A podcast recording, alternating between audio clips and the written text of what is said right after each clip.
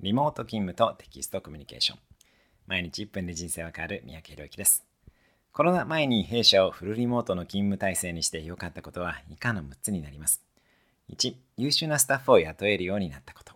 特に地方や海外在住の女性が働きやすくなりました。2、私を含めたスタッフがどこにでも居住できるようになったこと。3、スタッフが家族といる時間が増えたこと。4、コロナのダメージもなくむしろチャンスになったこと。